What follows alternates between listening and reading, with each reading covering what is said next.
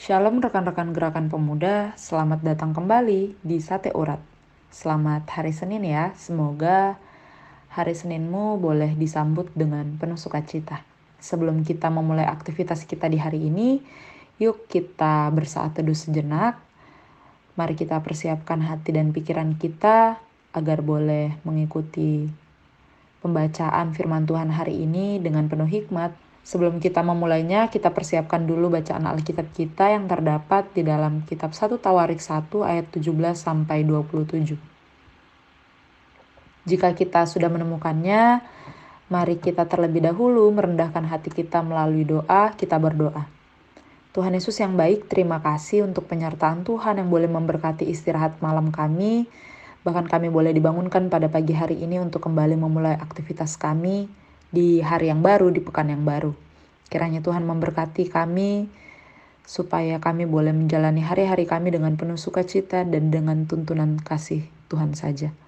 Sebelum kami memulai aktivitas kami, kami mau bersaat teduh, biarlah kiranya Tuhan boleh memberkati hati dan pikiran kami, agar kami boleh membaca dan merenungkan firman Tuhan dengan baik, serta kami boleh melakukan kebenaran firman Tuhan itu di dalam kehidupan kami sebagai orang beriman. Terima kasih ya Tuhan, kami menyerahkan perenungan yang akan kami lakukan hari ini, pagi ini ke dalam tangan kasih-Mu. Hanya di dalam nama Kristus Yesus Tuhan dan Juru Selamat kami yang hidup, kami berdoa dan bersyukur. Amin. Rekan-rekan terkasih, pembacaan Alkitab hari ini terdapat di dalam satu Tawarik 1 ayatnya yang ke-17 sampai 27 yang menyatakan keturunan Sem ialah Elam, Asyur, Arpaksat, Lut, Aram, Us, Hul, Geter, dan Mesek. Arpaksat memperanakan Selah, dan Selah memperanakan Eber. Bagi Eber lahir dua anak laki-laki. Nama yang seorang ialah Pelek, sebab dalam zamannya penduduk bumi terbagi. Dan nama adiknya ialah Yoktan.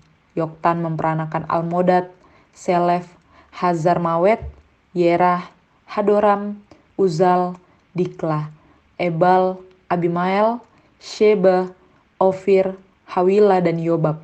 Itulah semuanya anak-anak Yoktan. Sem, Arpaksat, Selah, Eber, Pelek, Rehu, Seruk, Nahor, Terah, Abram, itulah Abraham. Demikian pembacaan Alkitab. Kita masuk ke dalam pembacaan Sabda Bina Pemuda hari ini bertemakan rancangan Allah. Salah satu hal yang menarik dalam sejarah adalah tokoh. Tokoh-tokoh sejarah memegang peranan yang sangat penting sehingga selalu diceritakan kepada berbagai generasi. Tidak jarang ada biografi tentang seorang tokoh sejarah. Di dalam biografi tersebut diceritakan karya-karyanya, latar belakang hidup, dan silsilah keluarganya.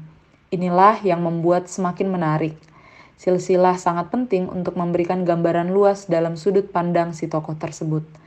Bacaan Alkitab saat ini berfokus kepada keturunan Sem. Sem berada dalam urutan pertama dalam silsilah keturunan Nuh. Sem mendapat berkat ketika dia dan Yafet menutupi aurat ayahnya dengan memalingkan wajah sehingga tidak melihat aurat ayahnya, Nuh.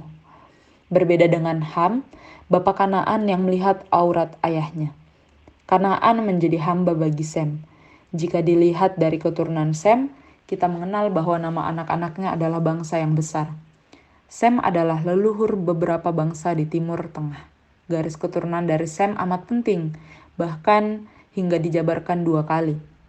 Pertama, dengan detail dan setiap nama disebutkan. Selain itu, ada situasi yang menggambarkan salah satu zaman, yaitu pada masa Pelek. Kedua, hanya nama-nama yang telah mengarah kepada tokoh penting, yaitu Abram atau yang kita kenal saat ini menjadi Abraham. Rekan-rekan gerakan pemuda, secara garis besar kita melihat bahwa apa yang diungkapkan oleh Nuh kepada anak-anaknya akan menjadi kisah sejarah. Kisah sejarah ini memperlihatkan bahwa manusia yang berdosa terus dikasihi dan diampuni oleh Allah. Setiap tokoh ini dipakai oleh Tuhan dalam rangkaian keselamatan dari Allah. Hidup kita saat ini pun sedang berproses untuk hal tersebut. Marilah kita mempersiapkan diri untuk meneruskan karya-karya yang hendak dinyatakan Allah dalam kehidupan kita saat ini. Demikian pembacaan Sabda Bina Pemuda. Rekan-rekan terkasih, Sebelum kita menutupnya, mari kita kembali bersatu di dalam doa. Ya Tuhan Yesus yang baik, terima kasih untuk pembacaan dan perenungan firman yang boleh kami baca dan kami dengar bersama-sama.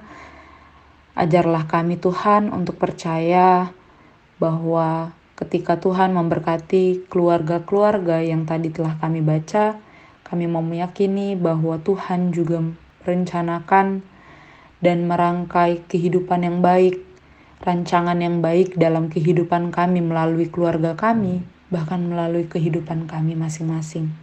Pakai kami untuk boleh mewartakan kasih-Mu yang membawa keselamatan bagi dunia ini ya Tuhan.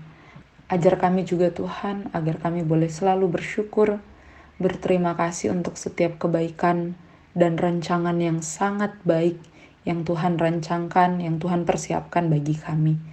Terima kasih Tuhan, kami akan memulai aktivitas kami hari ini. Kiranya kasih-Mu boleh memberkati kami untuk pekerjaan kami, perkuliahan kami, segala aktivitas dan rencana kami ke depan ya Tuhan. Segala keinginan-keinginan kami biarlah kiranya kami boleh menggapainya dengan tuntunan kasih Tuhan. Berkati keluarga kami, berkati orang-orang yang kami kasihi, berkati kekasih hati kami, bahkan berkati teman-teman kami di mana pun mereka berada ya Tuhan. Inilah doa permohonan dan ungkapan syukur hati kami. Hanya di dalam nama Tuhan Yesus Kristus kami sudah berdoa dan bersyukur. Amin.